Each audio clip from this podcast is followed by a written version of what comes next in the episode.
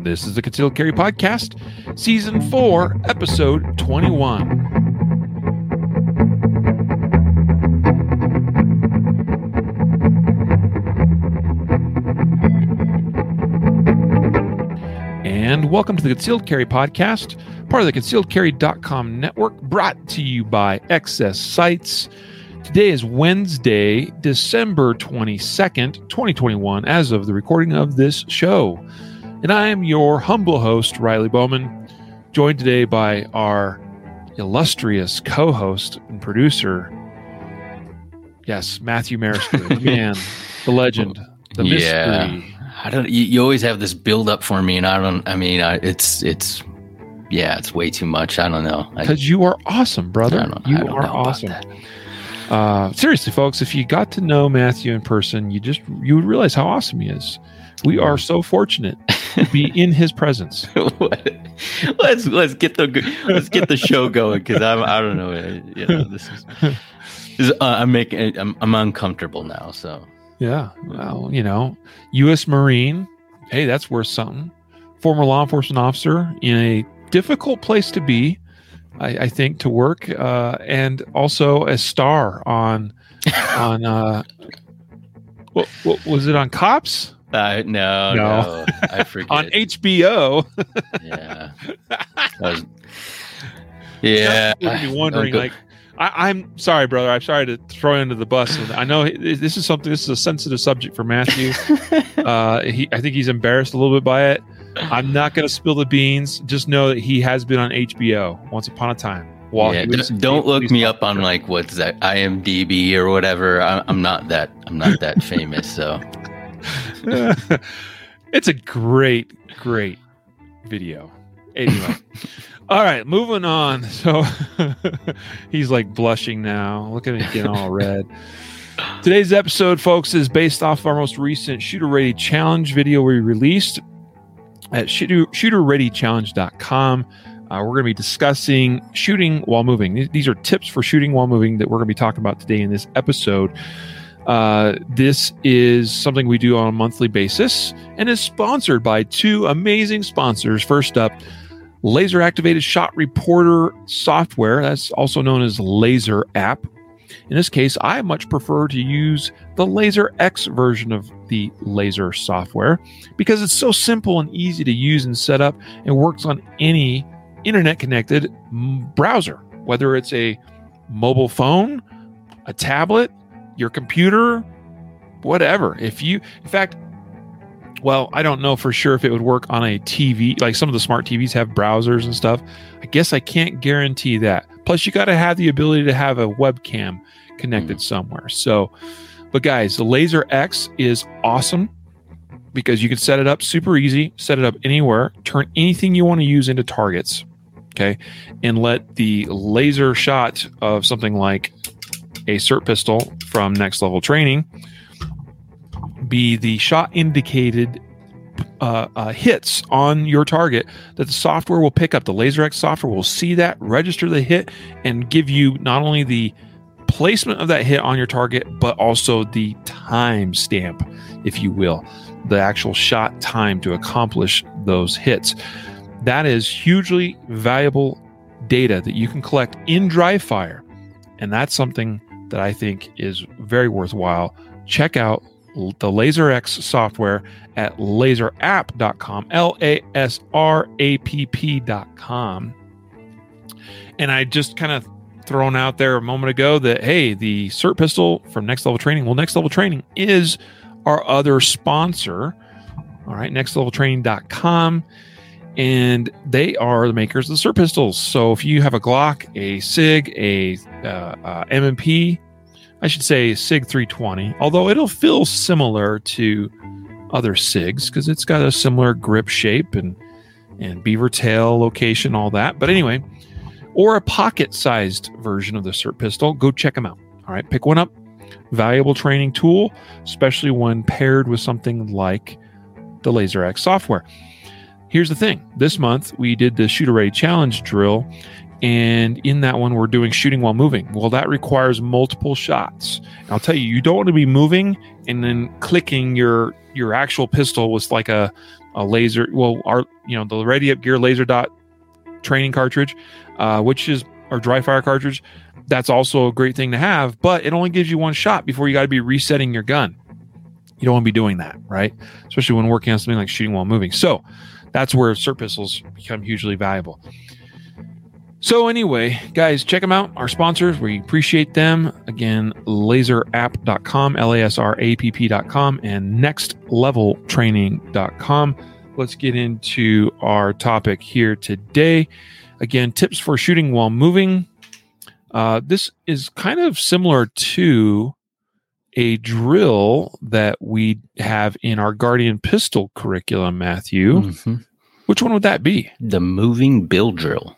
Yeah, moving build drill. Perfect. Spot on. Which is, I don't know. I guess I could say we created it, but because I'm not familiar with anybody else that's like codified a drill called the moving build drill per se. Although I suppose that could be.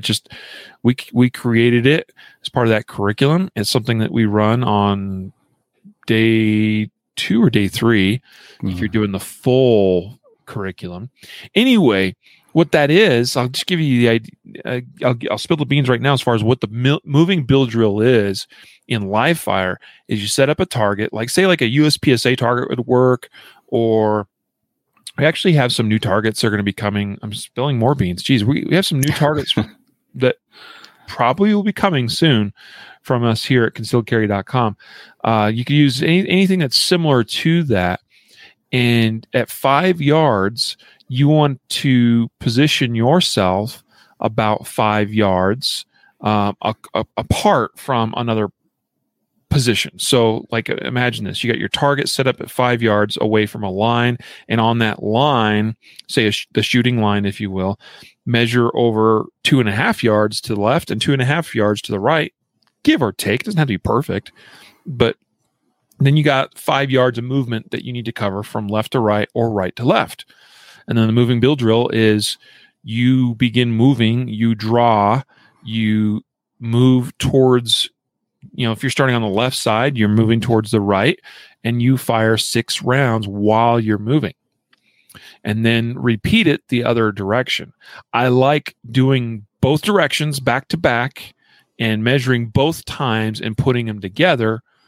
Or you could create an average, would be acceptable as well, but put them together, and that basically gives you, because here's the thing, you're probably going to be a little bit different, both in terms of time and or accuracy going left to right as you will be right to left, because there's a difference going those different directions. One way is going to feel a little bit more natural and easy to do, and the other way is going to be a little bit more awkward, because you're going to be binding up your body a little bit more, because you're moving towards, like particularly if you're right-handed and you're moving to the left, you're moving towards your support side, but that means your dominant hand, your firing hand, your primary hand, all that has to be oriented towards the target to the right. And that's kind of awkward to do. It binds you up pretty good. Anyway, that's the moving build drill. So in the Shooter Ready Challenge, we kind of do some similar things. And so I thought I'd begin by talking about that a little bit to sort of draw that correlation of here's where we actually use it in a curriculum that we teach at 5 yards, doing this moving build drill of 6 shots. And here's kind of the way you can set this up and practice this in dry fire. Now, that was specifically a left to right, right to left sort of thing, but we also do front to back and back to front as well. So, Matthew, why do you think, or if you think, okay, so because that certainly you are welcome to say, no, I don't think it's important at all. Why do you think having a skill like shooting on the move is important? Yeah. Well, before I answer that, I just want to like differentiate for somebody who's listening the difference between shooting and moving, and then shooting on the move, because they're different skills, right? So, and they have different you would use them in different application. So shooting and moving would be, you know, I shoot and then I'm moving to cover not shooting, or moving and then I shoot again. Shooting whilst moving would be I'm shooting while my feet are in motion. And, you know, that would be the difference. And, you know, there may be certain applications where one or the other would be more effective. But certainly if, you know, the skill, the necessary skill of shooting while moving, while it may not have a great amount of, like, you might say, well, I'm not going to probably use that, or I may not, you know, be involved in a shooting while, you know, while I have to move and shoot. I'll probably move to cover. I'll move, I'll shoot, and I'll move to this. If you are in a situation where you can't move to cover, or you are somebody is shooting rounds at you, or, you know, you are in a confined space and you have to move a specific direction and shoot at the same time, right? So not only would it be applicable, there is real world application that it may be a situation, even if it's, you know, probably not, you know, the majority of instances, but if we can shoot while we're moving, then how much better? I mean, I'm just looking at it from a simple, if I can learn the skill of shooting while I'm moving, not only does it give me an extra option in a given scenario, but if I can shoot while I'm moving, then if I'm not moving, or if I'm moving, shooting, and then moving, how much more accurate and how much better will I be if I understand the principles involved in getting accurate shots while I'm moving, and so for competitive, you know, I'm looking at it from a, you know, a self-defense type shooting, but from a competitive nature, I imagine, you know, I'm not a competitive shooter. You are, obviously, but there's a tremendous application in competitive shooting where you're making up time, many stages, you know, you're shooting while you're moving, and, you know, you don't want to shoot and move. So, so I don't know if I answered the question or kind of went off in a tangent, but. Well, you definitely went off on a tangent. I'm just kidding. Explaining that, I think, is important. You know, differences between. I think some people might sort of lump any sort of movement and shooting all into the same category, but it is a different thing. You know, moving and then shooting, right? You know, like once you get into a position and moving while shooting, because there are some skills. Particularly if you're looking to be efficient in your movement, there are some different skills in your ability to leave a position, to get out of a position. So, you know, you're standing in a stationary position. Maybe you shoot some shots in that stationary position. And you could imagine in a defensive context, this could look like you are... you know, initially, you're starting more in the open, or maybe you have some partial cover or something, but then you see an opportunity for some better cover. We certainly see plenty of law enforcement examples of this. In fact, I remember there was a shooting. This was a couple years ago. I don't remember the exact story or where it occurred, but I remember a law enforcement one where it started out in front of like a bus, like a tour bus. It was on John Correa's Active Self-Protection channel, and you know, they start out there, and the officer ends up running around the back of the bus, and for a moment I think using some cover from the back of the bus, but then doesn't give him the shot he wants or needs on the suspect from there, but then moves to like a tree, I think it was, or maybe it was a tree. It takes up cover behind that, and then continues returning shots. And so, you know, to me, it's like the perfect example, real life example of started out here in one place in one position, and we're using the bus, but now we need to get over to this other place. And so, boom, we run over there. And there's a way to go about doing that, and doing it in an efficient manner, and getting into that position and firing. Shooting while moving is also very important. And why? So I don't think you quite fully answered that part of the question. So let's hear your response now. So shooting, the importance of shooting while moving is, I think, in a self-defense. Or in what context could it be important? Right. So whenever, if you think about a self-defense, using your firearm self-defense context, right? Our goal is we want to move, right? You're probably, in most situations, not going to stand stagnant, even if there's not you're not moving to cover, right? Even if you're out in the open, you're probably not going to just stand stagnant. So either you are going to be moving, and or the threat is going to be moving, maybe both of you. So we move not simply just for frenetic movement for the sake of movement, like the one step offline, right? That's movement for the sake of movement that probably isn't going to be as effective as what you would think, right? But if we can move, number one, we're trying to better our position. We're trying to, if we can, explode off of that position. We're making it more difficult to track us rather than just kind of shuffling off to the side.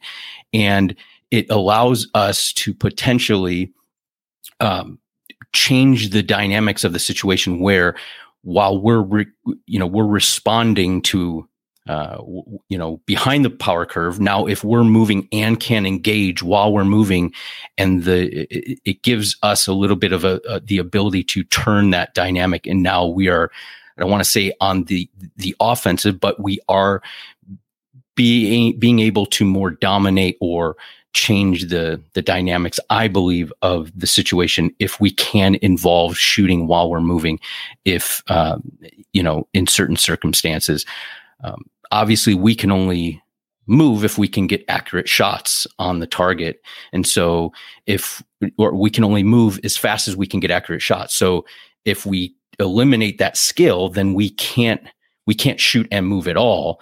Or if we try to do it, we can miss and end up, in more of an issue. So I don't know if I'm hitting the points that you're thinking of. You don't have to hit any particular. Yeah, I'm just trying to think. I'm free to make my own points.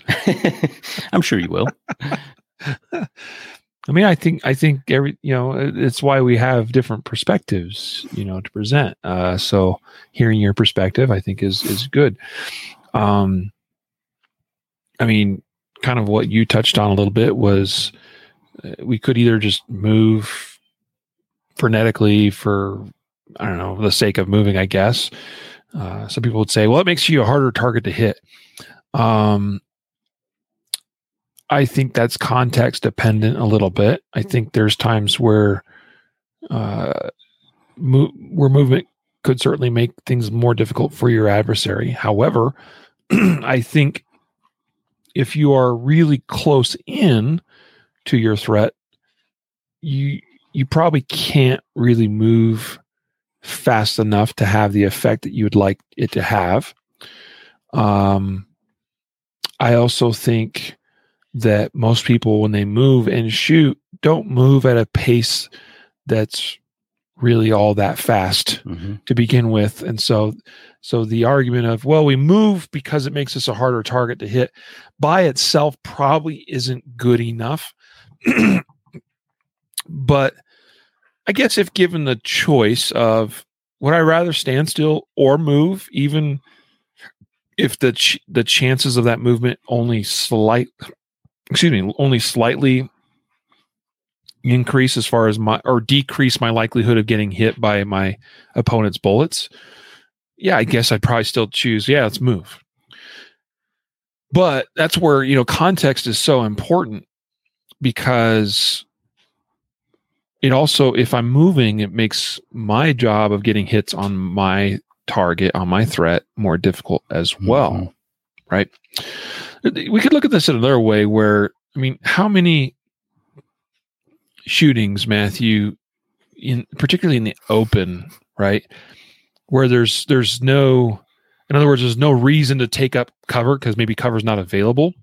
How many times do we see surveillance video, cell phone video, whatever, where a shooting occurs between two people and they stand still, or even just one of them just totally stands still in the same position? Yeah. Or they leave cover, like they had cover and they actually move out. And such as in the case of the, I think it was a Chicago firefighter. Yeah. Right. Mm-hmm. He basically won the gunfight, but then, and he was behind cover, behind a vehicle, but then he, for some reason, decided to give chase a little bit, like kind of came out from behind that cover, and is believed that during the shots that were exchanged in that second phase of that gunfight is what actually ended up costing his life. Mm-hmm. Yeah, absolutely. So, but the point is, like, I think it's not like I feel like we should build skills or tactics based on what we might do or what is believed commonly occurs, because I'm trying to how do I explain this in a way that makes sense? It's sort of like a chicken and egg sort of problem. It's like, does this happen because of this, or does it happen because of that, right? Like, because I do believe that we can train things to a level where we overcome tendencies to do things. So in other words, like, do we move because, like, psychologically we feel like that's what we got to, like, for whatever reason, it doesn't matter what the reason is, but like, we just know that naturally the response is to move. And a lot of times it's probably either to try to get away from, evade a threat. I don't know whether the brain is thinking, oh, if I move, this will make it harder for them to get me. It's probably more focused on trying to create space or get away. Mm-hmm. Would be my guess, right? But I personally believe that if we train certain things enough, we can overcome, you know, because I believe we will do what we train to do at a subconscious level, right? And that sometimes requires a lot of repetition to make something subconscious that overrides maybe other subconscious or unconscious tendencies. But anyway, so let me try to get this back on track or a little bit more focused. I believe that shooting on the move is an important skill because the evidence suggests that it is, both in terms of, there is an interesting study from, I don't know if study is the right word necessarily, but there's an interesting article from Greg Elifritz at ActiveResponseTraining.net where he talks about the differences in hits, and they tested this with simunitions of a target that was moving versus stationary and that kind of thing. And so even that evidence does support. And the fact is, the further away you are, the more you're moving, reduces your chances of getting hit. Okay. But maybe there's some interesting things there, like critical hits. And this is actually an interesting point to be made. The movement may not keep you from getting hit by bullets necessarily, but what it does show that it reduces substantially is the number of critical hits. So central nervous system, or critical, blood pumping, parts of the body. Okay. So the evidence suggests that movement's a good idea in a lot of cases, in a lot of contexts. It is what a lot of people tend to do. One other thing I was thinking, Matthew, I think this is something that's not given as much respect perhaps as what it could. But would you say that there's a time and a place for a tactic such as closing in on your enemy in an aggressive fashion? Yeah, I'm thinking, obviously, typically we're trying to create space because that gives us options. It gives us the ability to make better options, right? Well, we can either move to cover, we have different capabilities, but I'm thinking of a situation maybe like in a crowded area where you're not the primary intended target, right? And there may be people where you can't get a clear shot and you have to move closer to maybe eliminate an angle or get a better angle or eliminate a group of people that might be obscuring, your ability to engage. So I can think, of that where you might want to close the distance. Think about maybe in your own home, right? If you have to get closer, maybe the assault is on a member of your family, right? And you may be 10, 15 feet away instead of creating distance or moving to cover and engaging while this person's moving frenetically with your loved one. You may have to close the distance in that situation. I think, there is certainly context where moving to the threat might be necessary or, How about from a military strategy or tactics point of view? You served as a Marine. Yeah. A deployment to Iraq. Explain to us briefly, when would a unit, whatever unit size that might be, but when might you tactically attack and particularly, with a lot of movement, with violence of action, if you will, right? Like really closing in on your enemy. Yeah, well, part of the Marine Corps mission for the rifle squad is to locate and close with the enemy, right? And so there is, as a small unit, you may close in on the enemy, and typically, militarily wise, right? You may have cover fire, right? Suppressive fire, and then a unit moves into place, or you're doing a bounding approach where somebody's covering your movement with movement or with fire, and you're not actually shooting, and you're shooting, covering somebody's movement, and then they cover your movement. It as far as like militarily wise, it is a little bit different because you may not have the collateral issues, right? Where you have civilians all around. So you may be able to have suppressive fire where you're just like, I'm cranking off rounds as I'm moving, even though if I miss, I miss, and I'm not concerned. So it's that balance. It's weird because it's that balance where you get to, if I slow down enough to be accurate with my fire, I'm exposing myself more. And then if I move too fast, right, then why am I shooting and moving if I can just move a little bit faster and get out of that zone quicker? So it's like that zone of like, and it's really, I guess it's going to be it's going to dictate on what you're seeing at the time and the information you're bringing in. Are these people shooting at me? How effective, how close are they with their fire? And how far away is my cover? And what is my backdrop? And so like, if you're taking all that in, you may decide. And obviously, if you have a 5-shot revolver, you're probably not going to crank 4 rounds in hopes that you get one hit, right? Like, so, what is the psychological effect that would be, I did not serve in the military, but I've studied a few things. But there's a psychological effect, is there not, when you are trying to rush essentially the enemy? Yeah, Or am I reading too much into that? No, there are certainly. I can think of a situation where you may be doing a counter ambush where you're ambushed, and then you must close. It is a violence of action to the ambush point, and you're pushing. Right. Everything is directed right towards that. And there is no, hey, I'm going to get down and I'm going to try to get, you're moving towards the ambush point. Yeah. And you're essentially trying to overwhelm the enemy, right? Exactly. Yeah. Yeah.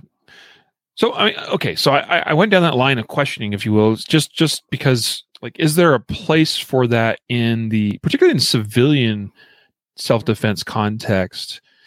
And one thing we do have to be careful about is suppressive fire is not okay, right? As a civilian or citizen defender, and I would say as law enforcement, suppressive fire is not okay. because there's too much liability, involved, too much liability attached to each round that's fired, too much propensity for others in the vicinity to become, a player in that. And so we've got to have restraint in the shots that we fire. So suppressive fire is not okay. And by the way, I make that point as well, because sometimes, actually, I'd say it's fairly common when I work with newer shooters that are just learning to shoot while moving, they tend to ignore their sight picture a little bit and spray and pray. Right?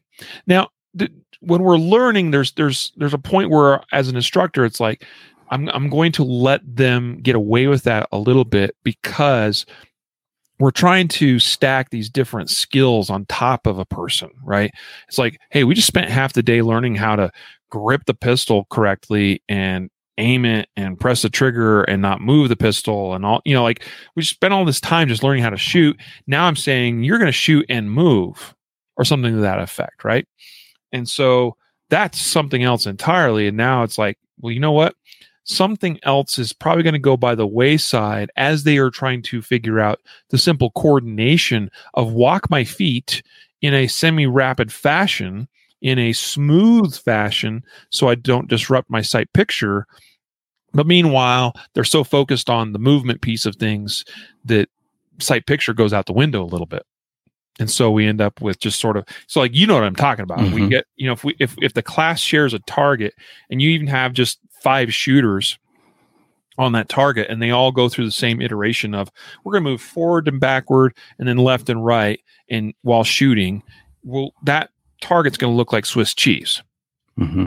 Right? There'll be a tighter concentration of shots in the middle of it where we want them, but we're going to see some pretty rough misses too in the process. And that's okay, because it's a learning experience, mm-hmm. right? So, but what that would essentially equate to, if you're ignoring your sight picture and you're shooting while moving, you are basically conducting suppressive fire, because you're just throwing rounds in the direction of your threat versus actually aiming them.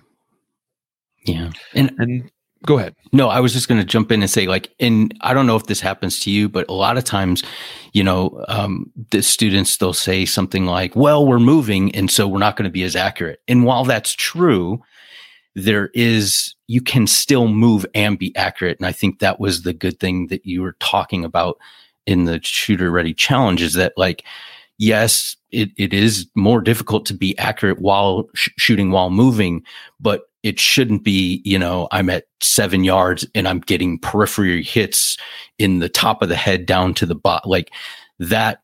You can be more accurate, certainly, and than that. And we shouldn't just kind of discount our accuracy and say, well, I'm moving, so of course I'm not going to be accurate. Yeah. So, and this is an important thing. And so this is actually... Here's the relevant tie-in to our topic today with all of that we just discussed, is what is the important dictating factor while we're moving and shooting in terms of the pace at which we shoot? And it's always got to be your sight picture. And that's tough to do. It's tough to do, especially when you're learning and you're stacking all these other skills on you. But that has to be what we end up coming back to. We have to learn to be disciplined in monitoring our sight picture while we're moving. Now, there is a bit of a balance beam or a seesaw sort of approach here that's going to exist when we are moving and shooting, because... And this can be dictated by context, as to how fast we need to move. So, for instance, or in other words, where our priorities need to be a little bit. If my priority needs to be a little bit more focused on the movement, if my proximity is close to my threat, for instance, if I'm covering a wide open area, whatever it is, you determine, well, I need to move, but I don't want to just move and not be firing rounds, but the emphasis is more on the movement, then you need to be moving very quickly. But there's a give and take here. So what's the give and what's the take? Well, we're taking speed and movement, but we have to give up our ability to shoot quickly. Okay. We don't have to necessarily give up accuracy, although it likely will suffer a little. Okay. Where accuracy usually ends up being given away is when we shoot faster than what we should, when we ignore or disrespect our sight picture. But that's the thing we don't want to do. Okay. Again, if we disrespect our sight picture and we allow accuracy to suffer, then we start shooting in a manner that's akin to suppressive fire, shooting at our threat versus actually aiming and shooting them. So if we need to move quickly, what's going to happen in our sight picture? It's going to be bouncing a lot more. But we just have to pay really close attention to that. So I'm moving quickly, and I might only be able to get off a shot like this, pop, pop, pop, right? But if every one of those shots are good shots, that's better than if I was moving quickly and just bop, bop, bop, bop, bop, bop, bop, blazing away, where maybe 1 out of 10 shots will hit what I'm aiming for, right? And so the key, the gas pedal here is the sight picture, okay, as it relates to the pace at which we shoot. What I also see a lot of shooters do, Matthew, is they tend to ingrain in themselves a predetermined shooting cadence. And I think one trap that we fall into here is we're in a class and there's other shooters. Maybe there's other shooters that are better than we are, and we see them shoot the same drill, and we recognize, well, they move pretty good, but then they shot bop, bop, bop, bop, bop, bop, bop, bop, bop, right? And so then we try to go duplicate that because we think that's what we're supposed to do. But maybe because that shooter is more skilled than I am, that they're still getting their hits because they're watching their sight picture, but they have greater control, greater discipline, whatever it is, or they move slightly smoother than I do, whatever it is, right? So we don't want to shoot at a predetermined cadence because, again, that suggests that the sight picture isn't that important. The sight picture is always what's important, especially in things like this, shooting and moving. Yeah. Now, if movement becomes less of the priority, we still need to move, but shooting is a higher priority, then we can move slower, and that's going to smooth things out more, allowing us to shoot faster because our sight picture isn't as disturbed. So you see how that works? So it's a seesaw, balance beam sort of effect there, where either we got to move quickly and we're going to not be able to shoot as fast because our sight picture is going to be more difficult to regulate, or the shooting piece is needs to be emphasized more, and thus the movement will need to be slower, so as to just to avoid disturbing the sight picture. Yeah, and what you're saying, 100%. And I think, like, as I'm trying to imagine what my sights look like as I move, right, at different speeds, and I'm thinking, I think one of the issues in when I take a shot that I know is not going to be a good hit, right? Like, I know that I either rushed it or I took the shot sooner than when I should have because I wasn't patient enough to let my sight track back into the zone enough. And I kind of forced it because as you're moving, I think innately, if we start moving, our adrenaline starts to go up. We start to have like more of a feeling of, we have to take shots, right? Like, it's more important that we shoot, and we don't take the time to let the sight go back into the acceptable zone, which it would if we just gave it enough time. But because we feel sort of like, when you're trying to do a time drill and you feel like all this time's gone by, but it hasn't, and you rush the shot because you don't think you have enough time, and you just don't let the sight come back over the acceptable hit zone and take the shot, then you kind of force it a little bit too soon and force the gun to go off. I think that's sometimes what we do. We just feel this like everything's moving and starts to become frenetic. And then we feel like, okay, I got to shoot a bunch of rounds. And you'll tell somebody during this drill, just shoot 6 rounds. And they end up shooting like 12 rounds. They're just like crank. And they don't even realize because they just get, you know, jazzed up or something like that. So. Mm-hmm. Yep. Jim on Facebook has a comment. Firing while moving is basically providing your own cover fire. If they're dodging your bullets, they can't zero in on you. Get cover and zero in your shots. Yeah, so, you know, I mean, we kind of touched on this a little bit already, Jim, and I don't know if you just joined, but, you know, that just that there is a context, there is a time, there is a place when shooting while moving is important and is relevant. And there's a time and place where we need to emphasize getting to cover quickly and then shooting from a stationary, protected position. So, yeah, anyway. And then let's see, question in here from Connor. I'm left wondering what I can do in live fire to work on accuracy while moving. Is it something I should address by slowing down and then progressively speeding up? So, I mean, and this is kind of what I'm getting at, Connor, is that I do think that we should experiment with different pacing of movement. Okay, but when you talk about working on accuracy, it always just comes down to monitoring your sight picture. All right. That's what's going to determine your accuracy. Don't think in terms of, well, in order to get this degree of hits, of acceptable hits, you know, what do I need to do speed wise with respect to my movement or my shooting pace? Don't try to think so much in like that's a focusing on the results, not focusing on the process line of thinking. And that's what I'm really talking about here today, is that if we always stay dialed in on our sight picture, then we're always staying more true to a process focused approach rather than a results oriented one. Okay. Now you can change variables on all sides of this equation so that you can experiment with the different extremes, if you will. Right?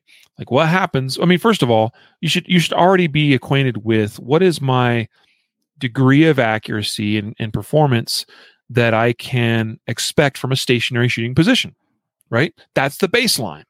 Okay. Let's say at 7 yards, I can expect, you know, and let's just say we're trying to keep everything in a, cause we obviously target size is relevant too. Say we're trying to keep everything in a USPSA A zone. 7 yards, standing still. Well, for me, now if I just use myself as an example, I can run a 1.75 second build drill pretty much, you know, on the regular, okay? As far as getting all those 6 hits in the A zone from 7 yards, 1.75 seconds from the draw, right? Certainly sub 2 seconds. So let's just say 2 seconds is be a good baseline because I could do that pretty much in my sleep. As soon as I start moving, what does that start looking like? Well, let's say I move at a turtle's pace, right? Now that's relevant as far as it is movement, and it makes the shooting more difficult, even though the movement itself is very slow and metered. It is harder than if I just stood still. So there's going to be an effect. All right. So let's try that. Let's experiment with I'm just moving. I'm not moving very fast, but I'm just seeing what I can do. All right. Measure that. See your performance.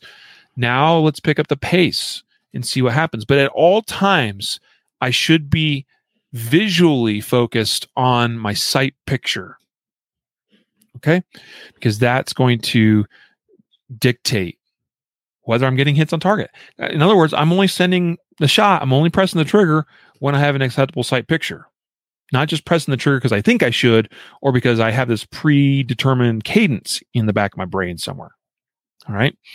So now, then obviously what the result's going to be is when I'm moving slow, I'm going to be able to shoot faster and still get acceptable hits. And then if I move quickly, I'm going to have to shoot at a slower pace to still get good hits. That's just how that equation works. All right. Because the movement will be more abrupt and more disruptive to the shot process, the sight picture, when we're moving quickly. Now, Matthew, we should break down and talk a little bit about. I mean, it's covered in the Shooter Ready Challenge itself too, but how do we move? Like, how do you teach movement to a shooter mm-hmm. that, you know, to help them move smoothly and minimize the disruption of their sights? Yeah. And that's the whole key, right? Like if we're paying attention to our sights, then we don't want them moving so much. They're going to move. If we're moving, they're going to move, right? Like that's impossible mm-hmm. to unless you're when you're totally stable or at rest, they even move a little bit, right? So just right. imagine now we're moving, yeah. right? So there's going to be an acceptable move, zone that it moves in. Ideally, we want that movement to mainly be in our hit zone, right? So while it's moving, it's not moving way off the target. It's right in our hit zone. But what we want to try to do is keep all the moving parts essentially to the lower half of our body. And the upper half, our arms, how we hold the gun in our hands and all that, to sort of absorb that up and down movement so we can minimize it and use our, bend our knees, get our center of gravity a little bit lower so we're not, those movements aren't so pronounced. So we're minimizing the movements overall by doing those things, and then we're trying to isolate them more to the legs, using our knees and our feet to act as more as shock absorbers. You probably heard like the heel to toe or the Groucho walk, where you're kind of rolling your feet.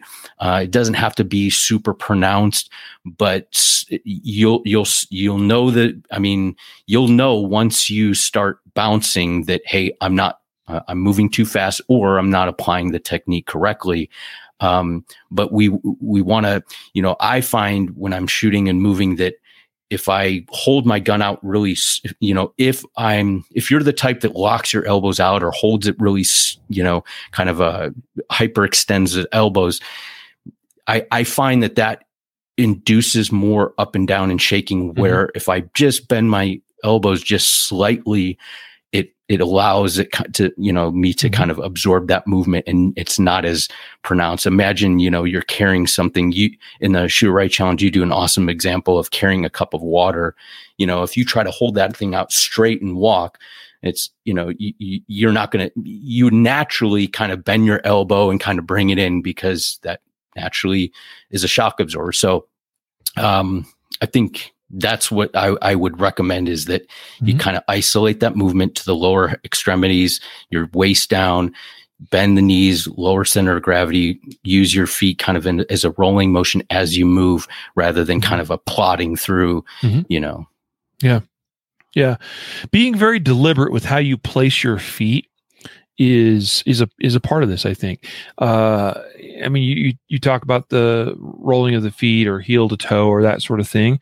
I mean, really, when you break that down, and by the way, I'm encouraging you all to break this down, to think through this problem. And a great way, as you mentioned, and as I cover in the video, is to do this with a cup of water that's full to the brim, and just walk with that, trying to minimize spillage, and pay attention to what you have to do with your body to stabilize that cup. And what you'll find is that you can't plod. You can't just drop your foot to the ground. You have to place it very carefully. You have to just kiss the ground with your heel or your toe, in the case if you're moving more to the rear or that sort of thing. But you got to place your foot, kiss the ground with it, and then ease the rest of the foot into the ground, right? That's your first step. Pun intended. That is your first step. That's what you got to, if you're breaking down this process. And then if your knees are bent slightly, okay, then you can articulate your legs in a way. Really what it comes down to is how smoothly you're placing your feet with the ground. The reason why the knees and all that have to bend is so that we can articulate it in that way. If you really think about it, yes, there's some shock absorption taking place. That's the common phrase or description that we use when we talk about this, is let your legs and your lower body act as shock absorbers. But if you really think about it, the primary purpose is I've got to put my foot in contact with the ground as smoothly as I can. And to be able to do that, I can't walk very upright and straight-legged because I can't place my feet precisely that way. So I got to bend things a little bit, so I'm utilizing a little bit more muscular control of, you know, I'm picking up a foot and boom, kiss the heel on the ground, roll that foot onto the ground nice and smooth, and then you're just doing it again with the next foot, the next foot, the next foot, right? And then moving up through the body, again, I can't have a ton of shock absorption occurring at the hand level because that's got to be relatively stable, you know, relative to the target.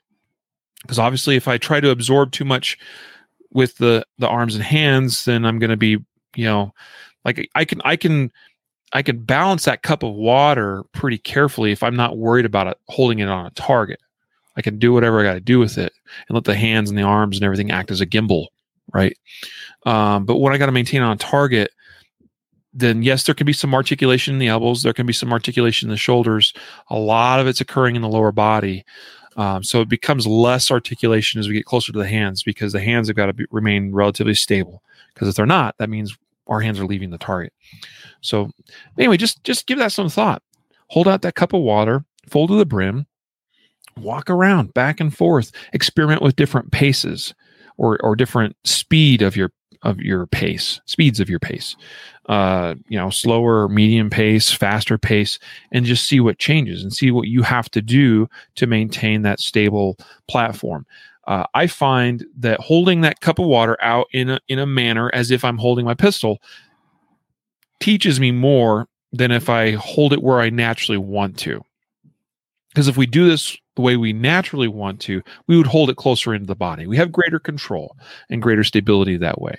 But if I hold it out here, it becomes a lot more challenging, and I have to be a lot more in tune with my body and what it's doing to avoid spillage.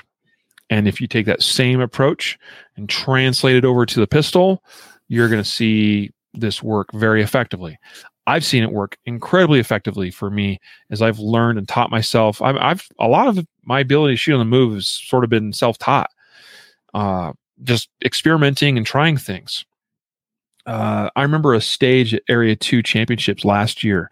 It was an awkward stage, and then, unfortunately, the stage ended up getting thrown out of the match because of a technicality. But it was a very challenging stage to shoot because you had it. It's what I would call a very choppy stage. You had a lot of targets in a lot of different positions, and there was no like natural flow to the stage. You couldn't just, well, you could shoot it where you just ran from position to position to position to position and shoot all the targets from all those different positions while emphasizing fast movement from position to position. The problem was is that 3 or 4 of those positions were all really close to each other. And so every time you stop and then have to start going again, it's a time suck. You lose time, okay? Because there's time spent on decelerating into a position, and there's time spent on accelerating out of a position and shifting your weight and doing whatever you got to do to make that, to initiate that movement. So if you have positions that you're moving to that are close together, like a step and a half, 2 steps sometimes, like that's challenging because they're just close enough that you want to try to shoot through those positions on the move, but the targets you were shooting at were very hard to hit. So, you know what? I remember looking at that stage and walking that stage and putting together a plan and thinking, well, man, the easy thing would be, as far as making sure I get all my hits, would be just to hurry to each position and shoot stationary from each of those positions. But I knew it was going to cost me a lot of time to do that. The other thing was I could move, just keep moving myself through these positions. My movement's not going to look very fast, and it wasn't. And my shooting might not even be all that particularly fast because, again, some of the shots were quite challenging. But I'm keeping my movement moving. And there's none of this stop and then having to go again and stop and having to go again, which costs time. And so it was a risk to try to shoot through that middle section of that stage all on the move, but it is what I ended up doing. with the exception of the very last piece, there was kind of almost like a stutter step, if you will, or a shuffle step I had to take. But the most of it I shot on the move. There were folks in my squad that were like, "You're crazy," but I did it, and I just stayed very focused and disciplined in on that sight picture. I just listened to what the sights were telling me. In this case, it was a dot because I was shooting a red dot. And that's all I did. It was just tried to keep my feet moving while paying close attention. Where's my dot? Where's my dot? Where's my dot? Okay, take my shot, take my shot, take my shot. And I ended up with the best score on that stage up to that point in that match by a wide margin, just because. And it, again, you watch me shoot it, it didn't look like I was going very fast, but I eliminated a lot of the choppiness of what was going on there if you tried to approach it any other way. So I just use that as an example of, I know some people are like, well, that's a competition example or whatever. Yeah, that's a very specific example. But it goes to show that if you practice shooting while moving and you learn discipline in your sight picture, so you let the sights tell you everything you need to know as it relates to how you're moving and how you're and when you're taking your shots on target, it can be hugely effective, and you can get really great accuracy by saving time and keeping your feet moving. So just a thought there. And yeah, I think people will be surprised at how accurate they can still be while maintaining a pretty good shooting pace, even while moving. Yeah. Yeah. I think, you've hit it a bunch of times, and I'll just circle back. It's instead of trying to think of like, I should shoot this fast, my split time should be this fast at this distance or whatever your sights are telling you, that's how fast you can shoot. Whether, that focus on that instead of like, oh, well, it should sound like bam, bam, bam, bam at this distance. It just whatever the sights are telling you, do it. And that's going to dictate how fast you can shoot. And you'll be much more accurate than trying to reach some sort of cadence and losing the effectiveness of your shots because it's not tied to your sight picture. Mm-hmm. I think. Yep. Yeah. Interesting question or comment, if you will. Sorry, this will be the last thing, and we'll have to wrap up the show. Jared on our Guardian Nation members Facebook group, actually watching today, says he watched a video from an experienced Special Forces guy that talked about how you need to train how you naturally move and learn to shoot that way. Heel toe is great in competition, yeah. I think, but he says it doesn't work in gunfights because of the stress. Your body reverts to natural movement regardless of how you train. A couple things I'll say there, and number one, Jared, I'd be interested in seeing the same video, and I'd be interested in whose video that was, because I'd like to have the same conversation with one of my very close friends that was in Special Forces and has been in many gunfights, and see what his thoughts are on that. Number two, competition is stressful.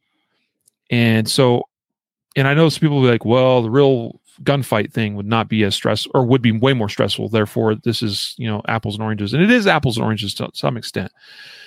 But I always go back to my good buddy, Matt Little, who said on this podcast that shooting matches is more stressful for him, and always has been more stressful for him than being in gunfights. Just something to think about. If that's the case, and if our movement breaks down under stress or because of stress, I don't know, just something to think about. I believe we can train our bodies to do incredible things under stress. We see elite athletes do it all the time. Now, I know a lot of us carrying guns for personal defense would say that, well, I don't need to be elite. Well, okay, that's fine. But hey, why be content with just staying where you are? We should always be, I think, striving to get better. Follow-up comment from Jared is a different type of stress. Disagree, because there's a lot of research that shows stress is stress, that the body doesn't know how to differentiate. Context is different. And context changes, and the brain can recognize differences in context, but the actual effects of stress stress is stress. A lot of scientific data out there on that very point, in fact. Anyway, feel free to hit me up, or I'll engage with you in our Facebook Guardian Nation members group, Jared, and talk further about that. Happy to do so. Guys, it's time to wrap up. We do need to... couple things. Number one, don't forget to go check out shooterreadychallenge.com, watch the latest video, and learn how to train these things in dry fire and test yourself. And use the LaserX software if you can. Use a SIRT pistol if you have one. If you don't have a SIRT pistol, then do the best you can. Here's what I could tell you. If I didn't have a SIRT pistol for this, I would put a laser dot trainer in my gun, okay?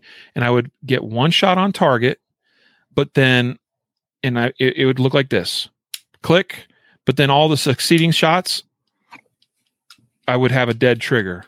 And I would take all those succeeding shots, and it's tricky to do with the SIRT pistol because I don't have quite as much play in the trigger, but because it wants to reset a little bit easier. But I would just do, and I would hit the trigger as pretty much as fast and as violently as I could, and pay attention to what's happening in my sight picture as I'm doing that. And it would be the best thing you could do in dry fire is just work that dead trigger and keep slamming that trigger.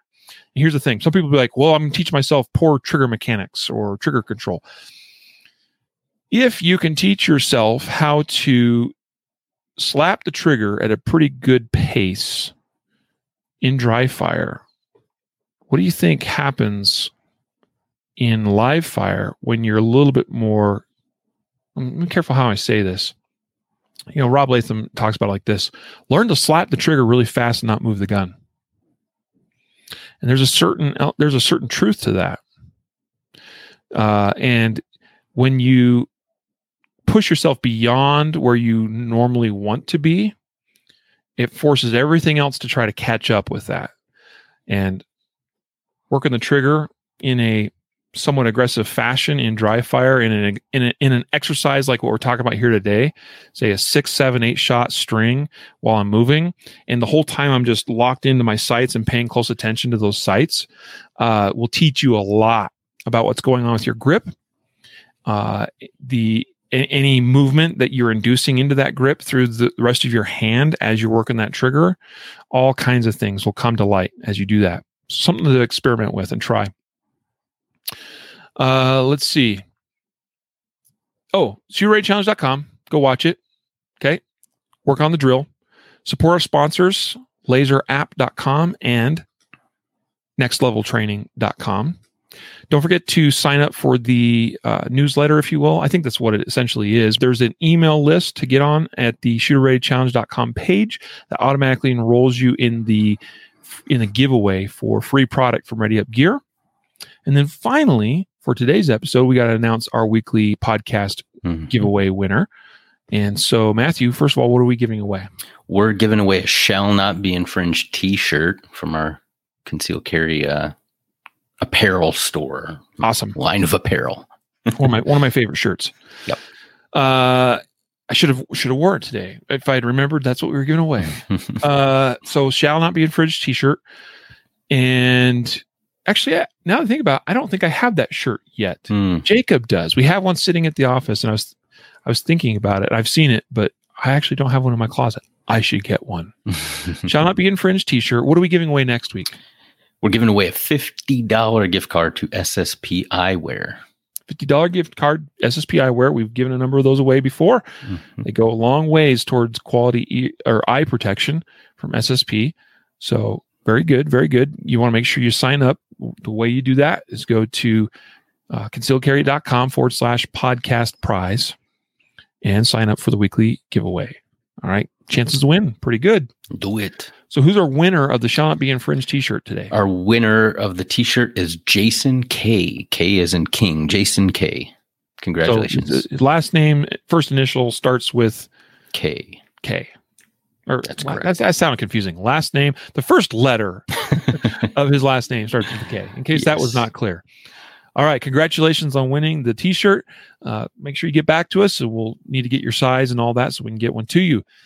So, guys, we're going to let you go. Thanks for joining us for yet another podcast episode. We are getting close to the end of season 4. We look forward to that. We're actually recording this just before Christmas and the New Year's, obviously. So we wish you all a Merry Christmas and a Happy Holidays and a Happy New Year. We hope that you are all well wherever you are, that you're safe in your travel, because many of you will be traveling during this time, and that you are able to enjoy your time. Hopefully you take some time away from work and spend some time with your family or those that are most important to you or that you care about in your life, and enjoy yourselves this holiday season. So guys, thanks so much for being part of this episode with us. And Matthew, thank you to you, sir. Thank you. Merry Christmas to you guys, and to you and your family as well, Riley. Absolutely. Thank you. And so guys, until next time, a reminder to train right, train often, and train safe so you can fight hard, fight fast, and fight true. Take care.